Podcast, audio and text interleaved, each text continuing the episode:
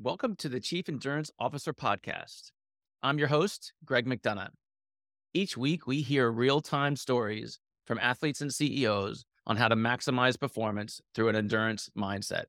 Let's get started. Welcome to the Chief Endurance Officer Podcast. I'm your host, Greg McDonough. I am excited about our guest today. He is a U.S. Navy SEAL Master Chief retired, a Medal of Honor recipient, the founder of Medirva 6. I think I pronounced that right. He has a, has a relentless passion for life and a big believer that we are responsible for owning it. His personal slogan is strength through humility. Please welcome Ed Byers. Welcome, Ed. Uh, Greg, uh, thank, thanks for having me. Excited to be on the Endurance podcast. And uh, just for clarification, yeah, Minerva, so the the Roman goddess of of war and wisdom, and and just for historical context, it's what is imprinted on our nation's highest honor, the Medal of Honor. So hmm. uh, there is definitely a a correlation there between my company name and and uh, that honor, which uh, I received uh, going on almost eight years ago now, which is wow. kind of hard to believe. So time slips by for sure. Um, well, thank you for clarifying, and I appreciate the history. Mm, so, Ed, I love talking about endurance. And I'd love to know how your endurance mindset has impacted your life unexpectedly. Yeah, sure. So, you know, I'm I'm a I'm a context type of uh, individual, and and to give a little bit of background and history, so you know where to go in the future. Uh, so, you know, endurance was never uh, really a thing that was a part of my lifestyle growing up. You know, I I was uh, not the healthiest kid. I had a, a parent that wasn't really in sports and and didn't think with that mindset or mentality. And something aw- awoke inside of me when i was a senior in high school and you know brought me to the realization that if, if i don't change my ways and my habits there's no way i'm going to go on and uh, accomplish this big, hairy, audacious goal of being a, a Navy SEAL. You know, I grew up in, in Northwest Ohio on, in a f- small farm town, and you know, back in the in the '90s, there wasn't a whole lot of material, let alone anyone that I knew of that had gone off to do uh, this very thing and be part of a, an elite special operations, you know, organization. And so, as I fast forward, you know, when I after I started, you know, joining after I joined the military and started to get a understanding of uh, what life is like and and what is required from our our men and women in uniform on a daily basis and then realizing that you're about ready to step it up a notch and and try out for one of the the hardest if not the hardest you know, military school in the world basic underwater demolition seal training you, you start to realize that this is a it's a it's a marathon, not not a sprint. And so you have to really strategically look at how can you bring everything you have each and every day and then continue to want to do that day after day after day. And it's one of the reasons why uh, our main slogan or motto within uh, the SEAL teams is the only easy day is yesterday. And so it's that understanding that, you know, it, it as long as you come from a perspective of, you know, optimistic uh, reality, which is, you know, just baseline yourself that today might suck, right? And then you got to do what you have to do to get through the day, uh, whatever that may be, and everything else is gravy right? Because if you you're prepping yourself for success, but you know we all know that Murphy likes to rear its ugly head every every uh, opportunity it can, and so to be able to you know set conditions in your mind of going if if things go bad, if things go right, huh, well, I was kind of you know expecting that, not manifesting it, but you know I'm prepped for it, right? I'm trained for it. I'm I'm trained to to take the punches to navigate through adversity and and that is where you over time develop that uh, you know grit, that you know, passive uh, perseverance and passion for for stuff that you, want to do. So, you know, the endurance component in my life and and where it's constantly, you know, re uh, evaluated itself in my in my brain of going you need to keep going and you need to overcome all these different hurdles in your life. And you know the the easiest part of any given scenario is usually the training aspect because you're you're in a controlled environment and you just have to complete task A to task B to task C. And it all is hard but it's at least in a controlled environment. The the real struggle and the real hard part is once you get out of that training environment and now you're operating in the free world on your on your own and you have all these constant unknowns you know, unknown unknowns some potential you know uh, how would you say it? You know, when you're expecting some certain potential unknowns from a various course of actions, what's most likely course of actions or potential most deadly course of actions. And you really have to buckle down and understand that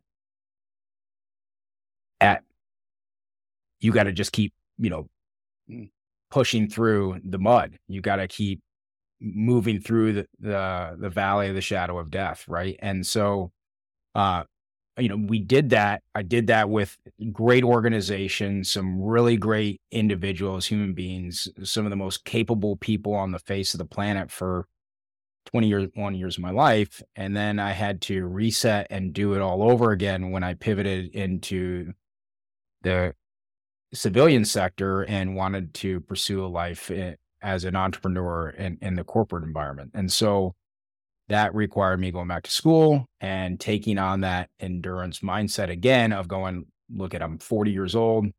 I'm about ready to embark on one of the most prestigious, you know, uh, MBA programs or is, This isn't going to be easy and it's going to be a couple years long. Right. And so mm-hmm. you got to uh, just continuously reinvigorate yourself and you know shoot yourself with that daily dose of uh, motivation and and discipline and and perseverance because you have a, a end goal of a specific pursuit of passion of wanting to succeed in every chapter of your life and so i would say eh, you know starting this podcast off and and summarizing the past you know 20 uh, five years of my professional adult life every single component of it has been an understanding of this is a marathon, not not a race. And to and to run a marathon, you need to have that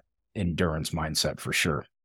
It's a very well said. Um, you left me a couple breadcrumbs to pick up. One of them, you were talking about your training as a SEAL. Um, curious about the recovery aspect of your training program. You know, we've seen and barely understand what you truly go through on a day to day basis from what we find on us civilians, what we see on television. And those are grueling days. The, the moment you have a break, how did you handle the recovery from? Because you know the next day is going to be following something similar. And so you, you have a very small window to sort of get your mind back in check, get your body to recover as best you can. How did you handle that going through um, going through your, your Navy SEAL training? Well, I, for myself, I, I definitely rooted myself in a lot of prayer because there's, I firmly believe that there's just some things you cannot uh, do on your own, right? When you when you have hit your max, when when you're at your breaking point, you're either going to crumble or you're going to persevere and and for myself i found a tremendous amount of hope and energy and strength and and knowing that when i was at my edge and at my max capacity that uh i prayed and and there was very specific times in the course where i was at a a broke point and miraculously those times, uh, the request that I had came through, which offered me just a little bit of reprieve. And it, it's hard to explain that other than, you know, just knowing that I experienced it. And if it wasn't at that pivotal time, who knows which path I would have taken. But I chose the right path and I'm I'm grateful for that. So that's that's for me n- the number one. You know, the the hardest times in my life where I, I haven't been able to figure out how to navigate it, I've always relied on, you know, God and my faith to help drive me towards the path. And and what I'm doing right now is um is I'm looking at a prayer on my wall right behind me and it's the it's one of the prayers that I had and it, the very last sentence of it and it's a prayer to prayer to Jesus says as this if if this is what you want me to achieve so that I um may use it for your greater purpose. And so may be for your will, not for, for mine. And I, I look at that going, you know, if I will do all the required steps, I'll put in the hard work, I'll I'll do everything I can from my perspective. But if you truly want me to to accomplish this, then then give me the wisdom and show me the path to walk. And so with BUD/S, you know, that's the very beginning of being a SEAL. And it's insanely hard. It, there's no doubt about it. There's so our most capable young men uh, try out for this every single year, and a very very small percentage 10 15% make it through and so it's it's literally taking the best of the best and and, and the, the cream of the crop and you there is not a lot of time i mean it's you're giving everything you got five days a week uh, in that course. It's from the early morning to the late night. There's you have a whole lot of extracurricular or extra activity tasks that you need to accomplish even after the school's over with. And you have to get your mind right. You have to recover correctly and hopefully stay free of injury on top of all of that other things. Some some factors that you can just not control, right? I mean, you can't you can't risk mitigate every single step you take or you know sometimes things just happen. And so some big motivators are in in the now once you know i i put the prayer thing first and then you're you know you're you're dealing in the here and now uh physically is is the people around you. You know you start to create immense bonds with people that you're sharing adverse experiences with. And so you're you're there for the person to the left and your right. And then there's just a strong desire of going i i will not fail. Like i, I i'm not going to fail. I'm i'm not going to give the satisfaction of anyone that who's ever doubted me you know the ability to go i i knew i was right. There's no way that person i never thought they were going to make it to begin with right? So there's a there's that component of uh proving other people wrong uh, proving yourself right that you can achieve certain things and not letting the person down to you to your left and your right when you start uh, coming together and working together as a team and they're and they're relying on you to put out every day. And so you those are there's not a whole lot of time to think about much else right? I mean it's it's it's not like you can take time off go to physical therapy and and and work through an injury for x amount of uh, time to you're fully 100%, re- you know, recovered. Sometimes you have to work through the pain. Sometimes you have to just suck it up. And, and, you know, there are going to be times when it completely messes with your head when you are in extremely adverse scenarios. And you just got to keep reiterating to yourself that this too shall pass as long as you keep putting one foot in front of the other and you don't give up. And so that's that's kind of the mentality that you have to take on with uh, from a, a, training environment such as uh, SEAL training. So, how does that show up in your life now? How does that training, that le- those learnings, show up in your life now? Right. I mean, so it's funny being being an entrepreneur and having your own consulting company and where you have to go now go harvest your own income and, and your own food. So uh, because from that perspective, a life perspective of living, the military ends up being pretty easy, right? I mean, from the perspective of, you know, uh, you're going to get a paycheck, right? you it's a it's an institution that's been refined for hundreds of years now and so there's a lot of great systems in place where you don't have to think about you know from administrative and logistics and just and so all you can all you need to focus on is your training or what your mission essential task lists are and as once you pivot out of that if you choose to not just take the complete retired, you know, military life of finding a boat and going fishing or living out in the woods and going hunting all the time. Now you now you got to think of all that you become your own entire, you know,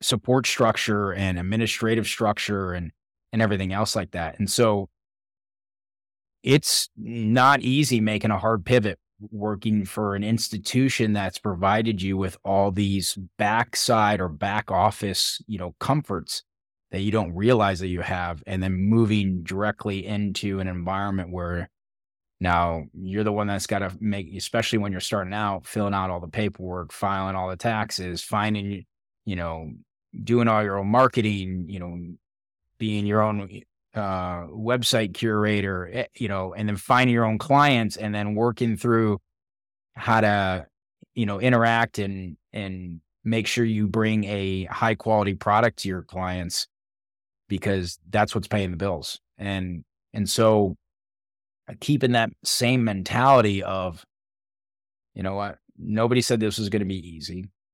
Um, you put yourself in this scenario yes, sometimes it's going to suck, but it's worth the reward. Like most things that are hard, if you keep persevering through it, eventually you'll get to the top of the mountain. And then, you know, all of those struggles and those worries that you had uh, you know for all those years kind of fade away because you're you're seeing yourself achieve right and it, and it takes a while to get you know your ground, your feet underneath you, and and to start to see some true, you know, productivity from all your efforts and results. And I I literally take myself from a timeline perspective and and overlay it from my early years in the military and it's like well you didn't just show up at a seal team right? It took years of training to get there, incrementally, little by little, um, to get to the level of competency needed to operate in a special operations unit. Well, that's gonna not going to be any different when you're now an, an uh, entrepreneur and a business owner.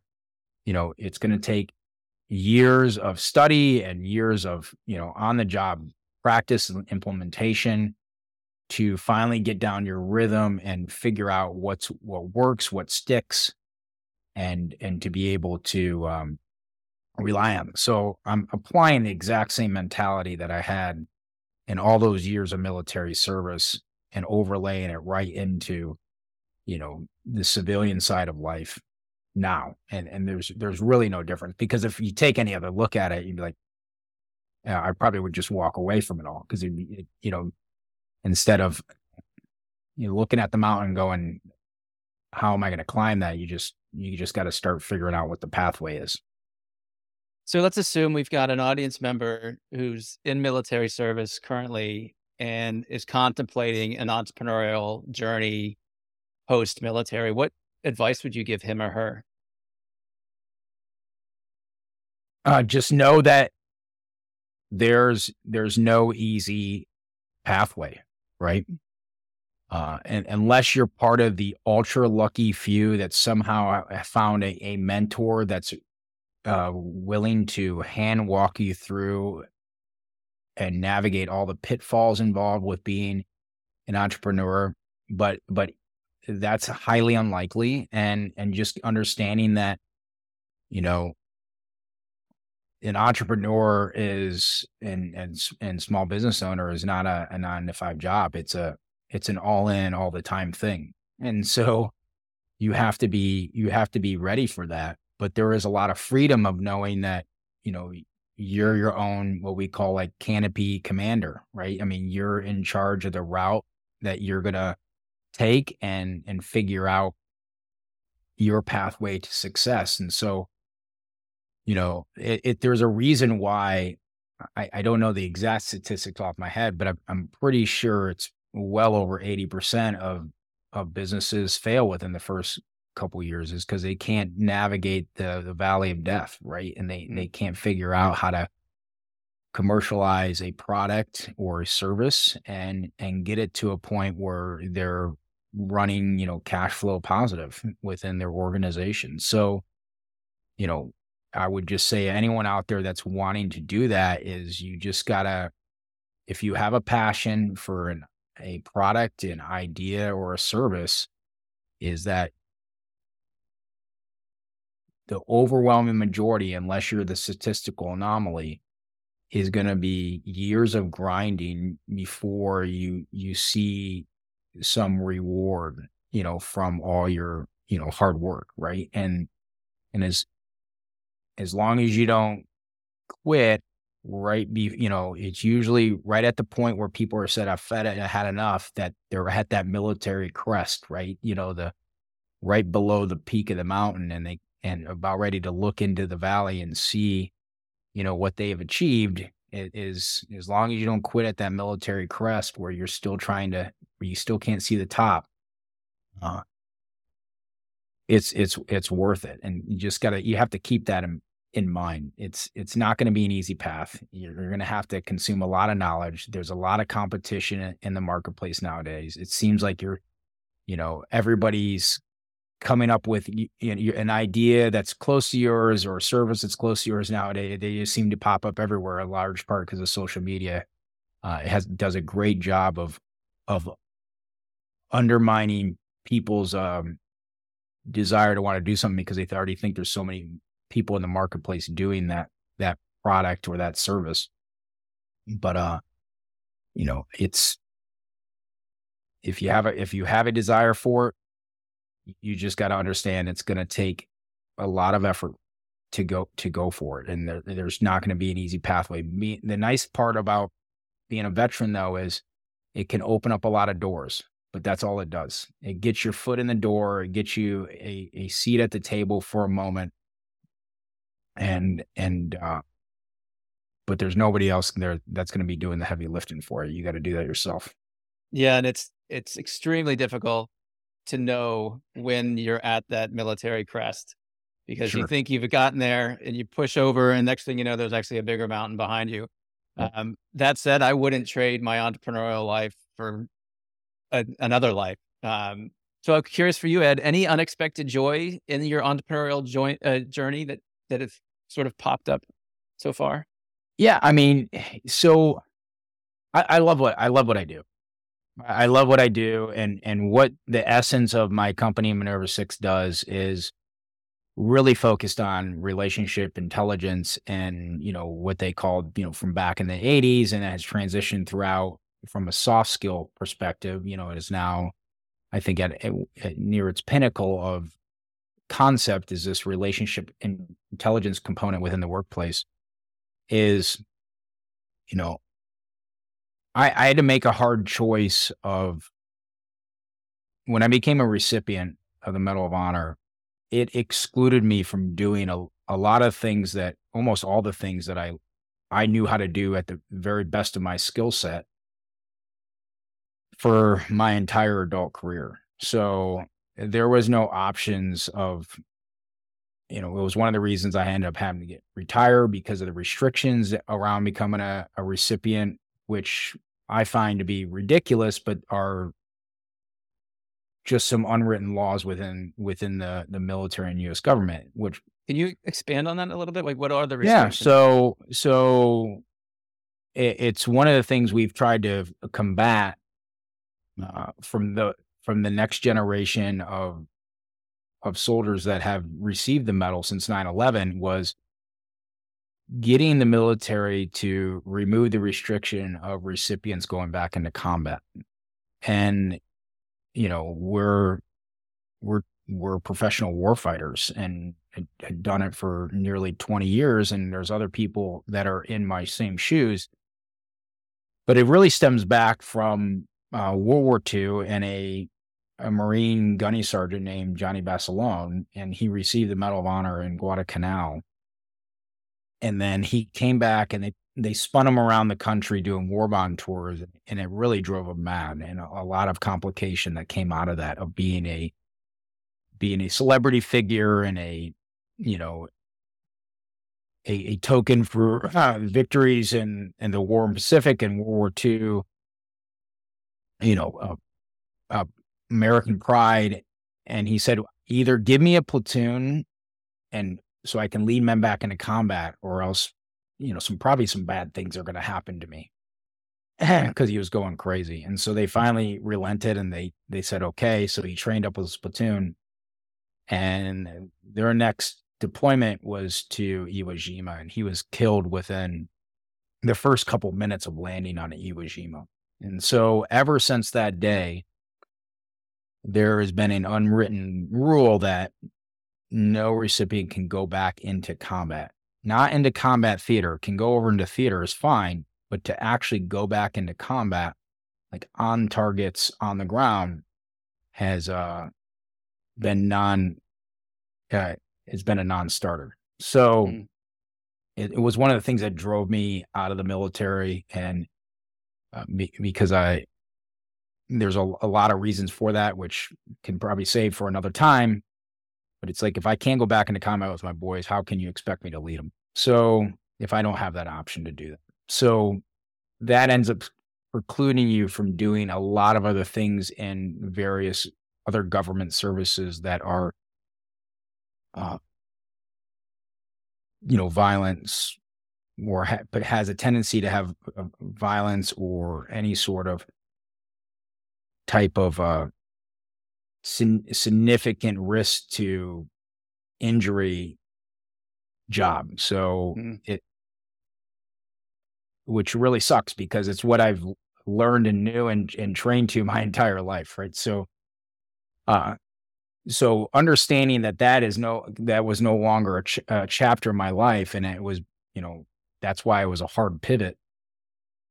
You know what i've what i've ended up doing was creating an organization you know minerva 6 which goes in to companies and and teaches them about the things that really kept our units together right? And and it's eh, nobody really thinks about it from this perspective, but in the special operations community, we put a tremendous amount of value within you know the, the soft skill side of the house relationship intelligence side of the house about taking care of those who constantly volunteer to risk all right? Year after year deployment after deployment.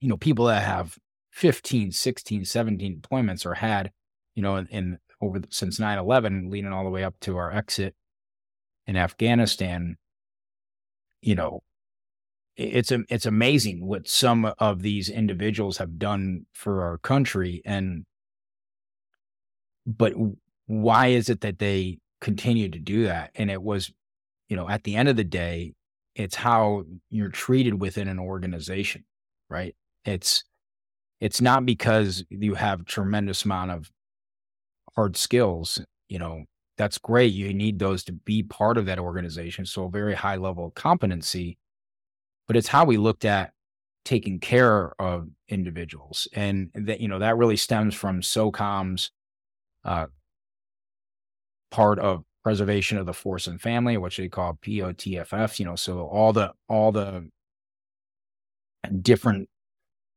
you know, systems they have in place and, and and various programs they have in place to take care of the families while we're gone, and then how it is we looked at it of taking care of the individual when you're gone 260, 300 days a year and you're back home and, and making or allotting time for when people need to be at, you know, can't miss events, whether it's big surgeries within family members or, or significant, you know, milestones in their kid's life definitely bursts, things of that nature.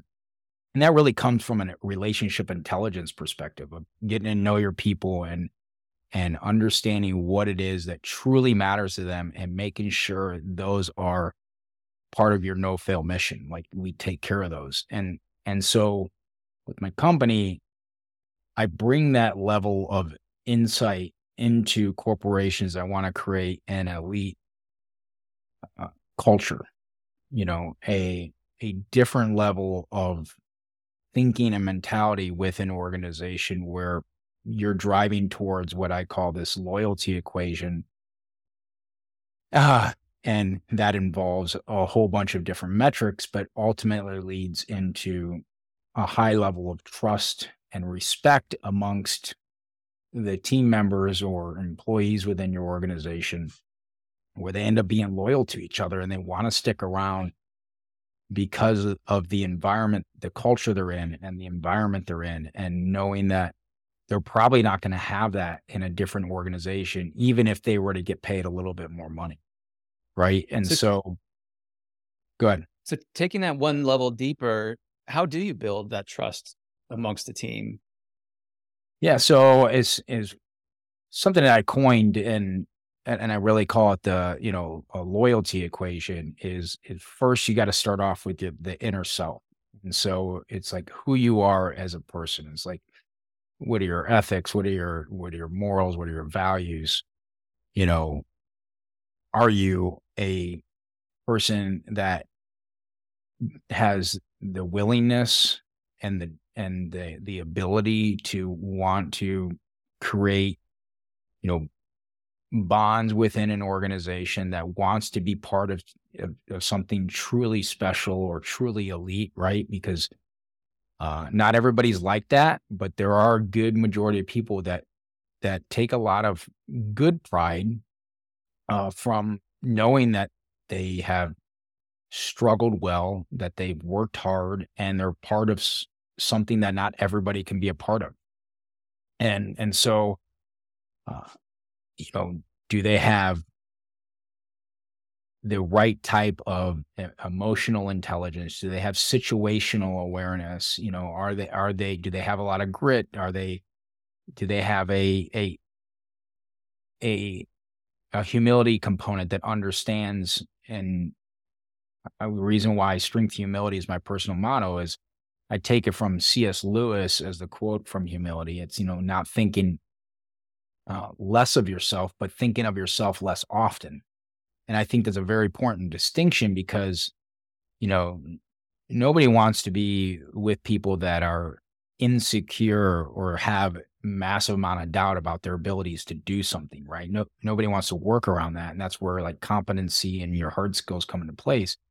You want somebody that knows I can do this. I know I can do this. I have the skill sets and the competency to do this.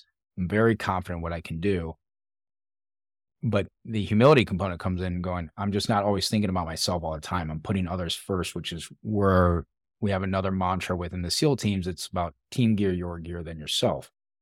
And so everything starts with the self and then you start to combine that with your surroundings and the people you work with and then it gets into you know are you uh, do you have is there is there vulnerability within your workplace right? I mean are you just constantly walled off from a perspective of uh not being able to share anything with anybody? Like or do you do you refuse to let anybody into your personal world even even if you're in the workplace? And and that's an interesting balance because you know some people look at work as just a job.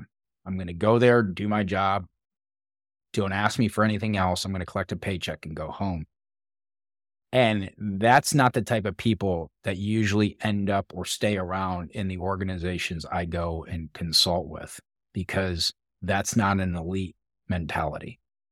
That's not an elite cultural mindset. And, you know, that's looking at it from a job instead of a way of life. And in this day and age, it's the line is becoming more and more blurred around you know, when do you work? When do you not work? We're connected to work all the time by electronics nowadays. And so taking a mentality of that's why you should you should find jobs that you are competent at and that you have a passion for because then it starts to morph into something more than just a job. It starts to morph into a way of life. Like I'm not going to change the way I do things in my personal life and the way I do things in my professional life. I'm not going to have two separate ways of doing things in both those environments.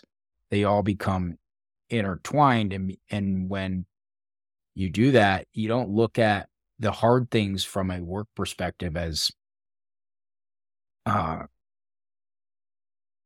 as as as it sucks or I don't mm-hmm. want to you know do this anymore. It's just that's what it needs to get done, and it's going to be hard, and we'll navigate through that. And so you gotta you gotta find people. You gotta have yourself become you know vulnerable. Then you got to be authentic, right? And in, in this, in, when you start acting with other, other people, you know, it's so there's this component of vulnerability, this component of authenticity. There's a component of of time uh, that's required within within the workplace and then over that people get to see how you're you're interacting and, and who you become and that starts to build trust and then you uh you once you start to have that trust uh you you combine that with uh, you know some other aspects of so basically like time squared and you start to build respect a respect will start to build around those that you work with and that you've had these shared experiences with, that you've had authentic moments with, you know, vulnerable moments with, and and that you you're in an environment where there's transparency in, in what you're doing. And that all builds to this loyalty aspect. And and that's what happens uh, definitely in the SEAL teams, but in like special operations a lot because we all start together and go through these very adverse, you know, training programs where there's selection processes that happen you get to see people when they're tired you get to see people when they're vulnerable you get to see people when they're you know they're not at their best and how they navigate that and how they hold themselves and compose themselves and that's where you know so we're able to streamline and hyper accelerate this process and and and uh that's what I try to recreate within these organizations because, you know, we, ha- we there's too many people nowadays, uh, and there's too many organizations nowadays that, you know, look very close. They, they just they're waiting for the next job that's going to offer them twenty more thousand dollars uh, a year because they don't. It their hard time of putting an ROI on the soft skill relationship intelligence side you know, of the house. And in, in the same token, it's uh, a, a lot of a lot of companies do not exercise the diligence aspect of looking at most likely course of action or most deadly course of action for their business and they make decisions in the here and now and then markets change and 12 months later you know they end up having to get rid of 20% of their workforce which creates a lot of uncertainty within environments right? And so uh and so at that point you know you, you see companies as just being a machine that ingests people and spits people back out.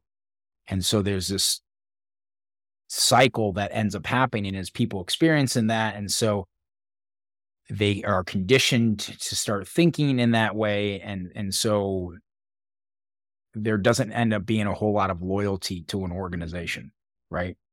So yeah. at, at any moment that they're offered a better environment or better pay they jump ship because they're like you know the company's more than likely going to do that to me anyway so why would i not do the same same back to them and and so uh, I, I take a lot of pride and pleasure nowadays, and, and it's why I, I, re- I thoroughly enjoy my job because it's the closest thing I, I can get to that experiencing uh, what life was like back in on an mm-hmm. elite team and watching companies grow over the course of that consulting period and how they see retention skyrocket. They see, you know, there's a whole lot less people that are let go from the organization because they're finding the right cultural fit in in their recruitment assessment and selection process right so they're taking more time in the and and diligence in and reviewing that. And it's really good to see that from when they first start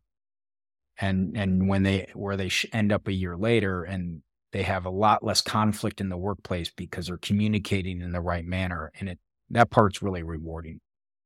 Are you working with all sizes companies or is there a certain size or sector that you're focused on? So I like small to to, to medium sized companies, uh, and there's a lot of reasons for that. I like organizations where they're it's a founder owner, and this is probably their second, third, or fourth, you know, company. Def, definitely in the third or fourth company where they've they've made a lot of mistakes. You know, in the early days, maybe some of their businesses didn't work out that well, and and this is the company that like I'm going to look at this from a different approach. They typically have already bought into the idea of I want to create something different and that's usually because of you know some of the great business books out there that come from the special operations community they're like man i how do i how do i get something like that and so there's there's buy-in and willingness from the, the get-go of, of creating a environment like that. And so to do that effectively, one, it takes time and it takes a willingness from from leadership because leadership drives and creates and sets the culture and it's the teammates and employees that set the personality of organizations and so there has to be uh, adoption of the mentality and of the practices by leadership or else really nothing's going to you know mm-hmm. take root. And so um so it's hard to do that in large organizations because they're just so big and and they're a machine at this point. They're like they're like a million it's an institution. It's an enter- enterprise. And and and so it's it's really hard to get bigger organizations to do it. I would love it uh, and uh, and you can do it for certain departments, but then that department ends up becoming somewhat siloed because no nobody else that they're interacting with in the organization is a, is adopting any of the concepts that they're uh that they're learning or prescribing to and and and acting with. And in the ones that I have done they they've seen great growth inter you know departmentally within the organization but the, the real where I really like to work is in the in the small and medium sized companies that have a great growth trajectory, you know, are they might have had 200% growth on their employees in the past 12 months. You know, great cash flow in the in the company and they're they're moving out and accelerating in a manner that uh, would be atypical compared to their peers.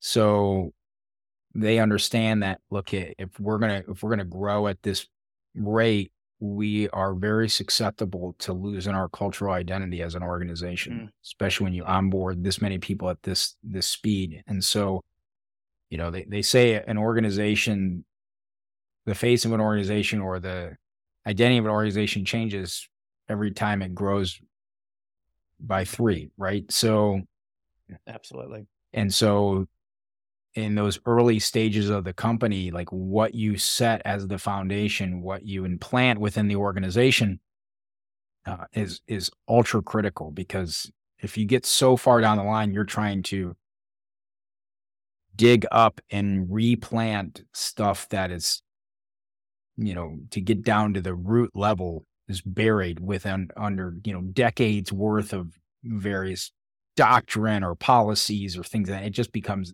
exponentially harder to do that. Yeah, uh, so that, that's where I like to focus.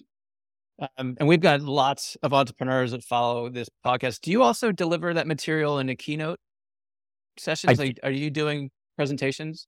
I, I do. I so one of my verticals of, of of revenue within my business structure is I, I do lots of uh, public speaking, all shapes and sizes uh, you can think of, from elementary schools all the way to uh, private organizations to big galas, you know. So, and it really just depends on what the client's looking for. Is what I, I, I create and and deliver. And some of those are are just are speeches at galas. Some of them are are keynote presentations that walk through uh, lessons on life and leadership from a perspective of uh, you know my perspective and and I do those frequently. So yeah, probably so edit once or once or twice a month. I'm at some organization doing something like that. So that's very good to know, and we'll include links on our show notes to your public speaking website and and everything else. Um, and if an audience member wants to get in touch with you, what's the best way to get in touch with you? Yeah, sure. They can either reach out through my my website and it, you know www.minerva6.com spelled out s i x dot com, and you can post uh, there's a, a portal there to send a message uh, to do that i'm also on you know instagram at edward c byers is my uh, handle and that's another another way that people can reach out to me through there and and but a, a, lot of a lot of times a lot of what i'm doing just becomes like a word of mouth. Uh they, i get passed on to the next person and and and next thing you know i'm you know on another call or conversation about coming to their organization because of somebody that they knew which is i think the best type of advertising out there for sure that's a hundred percent right um and you know your marketing is working if the phone's just ringing because of word of mouth you're doing something right that's correct and it's been awesome having you on the show. I could chat with you for hours and hours and dig into lots of different details. Your life lessons, your lessons around leadership are really impactful. Um, audience members, if you got some value out of the show, please like this show. Please subscribe to the podcast. Please share this episode with your friends and family. Um, let's celebrate Ed's knowledge and his experience. I love the way you started off the call to uh, the podcast today, and we talked about the only easy day is yesterday that is something to take home with me forever. Um, Ed, thank you again. It's been a pleasure having you on our show. Well, Greg, I, I, appreciate that. And to everyone listening, you know, Merry Christmas, Happy Holidays, and have a Happy New Year. Thank you for tuning in to the Chief Endurance Officer podcast. To hear more inspiring stories and strategies around the endurance mindset, be sure to subscribe below or visit us at chiefenduranceofficer.com. Until next time, keep pushing those limits